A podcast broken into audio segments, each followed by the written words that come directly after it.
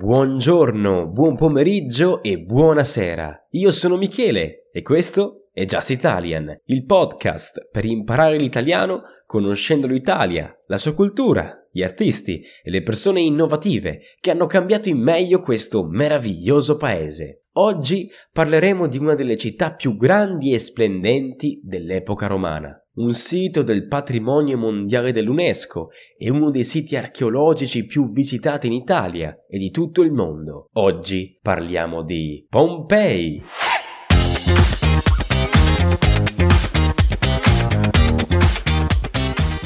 Vuoi leggere e ascoltare simultaneamente? Vai su patreon.com/justitalian. Al costo di un caffè al mese potrai immediatamente accedere a più di 300 pagine di trascrizioni. Inoltre, ogni settimana potrai trovare la trascrizione del nuovo episodio. Che cosa aspetti? Vai su patreon.com/justitalian. Puoi trovare tutti i link sulla descrizione di questo episodio.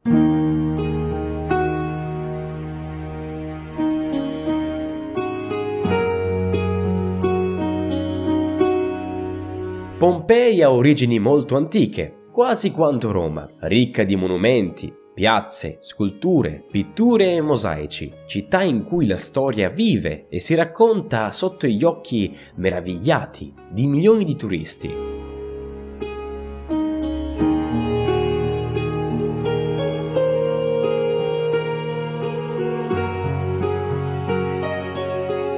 Passata sotto il controllo di Greci, Etruschi e Sanniti, la città fu considerata per secoli uno dei centri commerciali più rilevanti per l'epoca. Nell'80 a.C. i Romani trasformarono Pompei in colonia romana e ne fecero una delle città più attive dal punto di vista commerciale e agricolo. Pompei nel suo periodo di massimo splendore era sommersa di magnifiche ville, bagni di lusso, taverne di vino, panetterie, teatri e bordelli. Il destino di Pompei viene segnato dall'eruzione del Vesuvio del 79 d.C.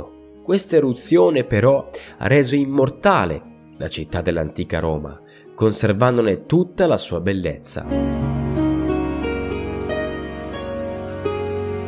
Conosciamo 5 cose da vedere assolutamente a Pompei. Primo, il Tempio di Apollo.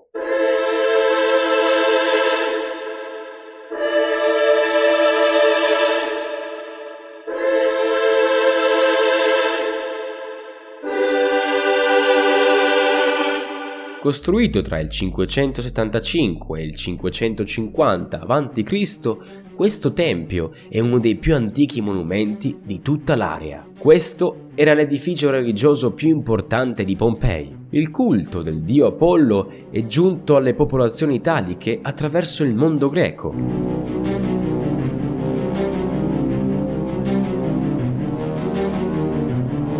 Nel periodo poco precedente, al 79 d.C., questo culto aveva perso seguaci, essendo cresciuta l'importanza del Tempio di Giove. Il tempio presenta un'architettura etrusca, successivamente modificata dai Greci e poi ulteriormente modificata dai Romani. Ai lati del portico sono visibili le copie della statua di Apollo e del busto di Diana, mentre gli originali sono conservati al Museo Archeologico di Napoli.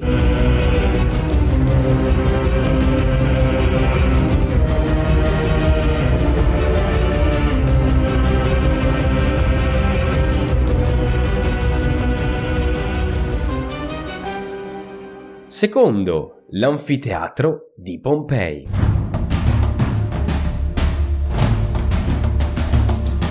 L'Anfiteatro di Pompei è la più antica costruzione in pietra del suo genere che sia mai stata scoperta. La sua costruzione è databile tra l'80 e il 70 d.C. ed è uno dei teatri meglio conservati al mondo. Inoltre è anche uno dei più grandi, infatti la sua capienza massima è di 20.000 persone.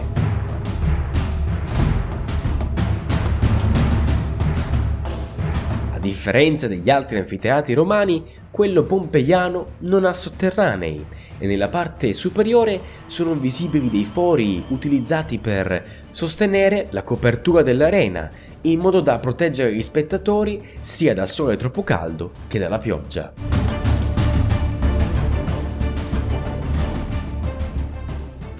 Terzo, l'orto dei fuggiaschi.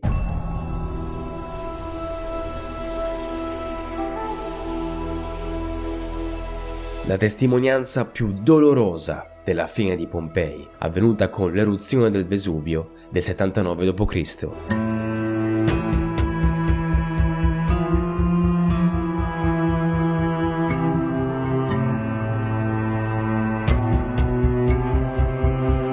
Durante i lavori di scavo tra il 1961 e il 1974 sono rinvenuti 13 corpi di persone che cercavano di salvarsi dalla terribile eruzione del Vesuvio. I calchi in gesso dei poveri cittadini di Pompei conferiscono a questo antico sito archeologico un senso di umanità che altrimenti sarebbe assente se fosse rimasta solo l'architettura. Quello che si vede oggi nell'orto dei fuggiaschi sono le perfette riproduzioni in gesso che permettono di comprendere gli ultimi istanti di vita di questi abitanti di Pompei.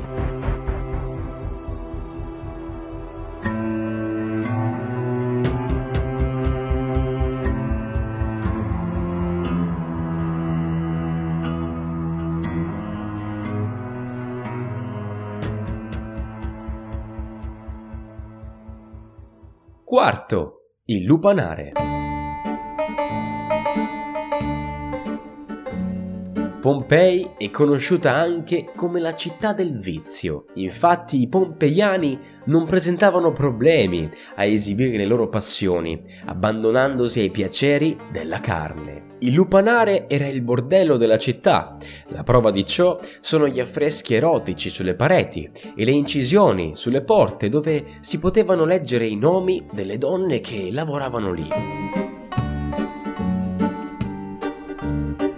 Il Lupanare, così chiamato perché lupa in latino significa prostituta, è l'unico edificio di Pompei costruito appositamente a questo scopo. L'edificio è suddiviso su due piani. Il piano terra ospitava le stanze per la classe più umile, invece il piano superiore accoglieva le classi nobili. I clienti, inoltre, potevano lasciare una loro recensione sul servizio ottenuto. Ne sono state infatti ritrovate circa 120 sui muri degli edifici circostanti.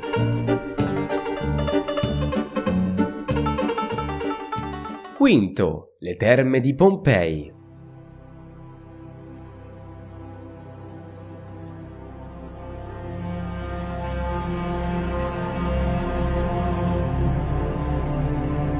Ci sono 4 grandi bagni pubblici in totale a Pompei: le terme Stabiane, le terme del Foro, le terme centrali e le terme dell'Anfiteatro. Nelle terme non solo si faceva il bagno, ma si discuteva anche di politica, di battaglie, di processi, di donne.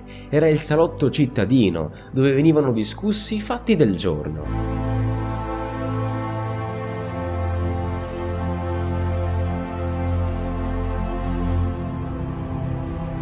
Le terme erano divise in 2 sezioni, quella femminile e quella maschile, con ingressi separati. Inoltre c'era uno spogliatoio, con una serie di armadietti dove si ponevano i vestiti.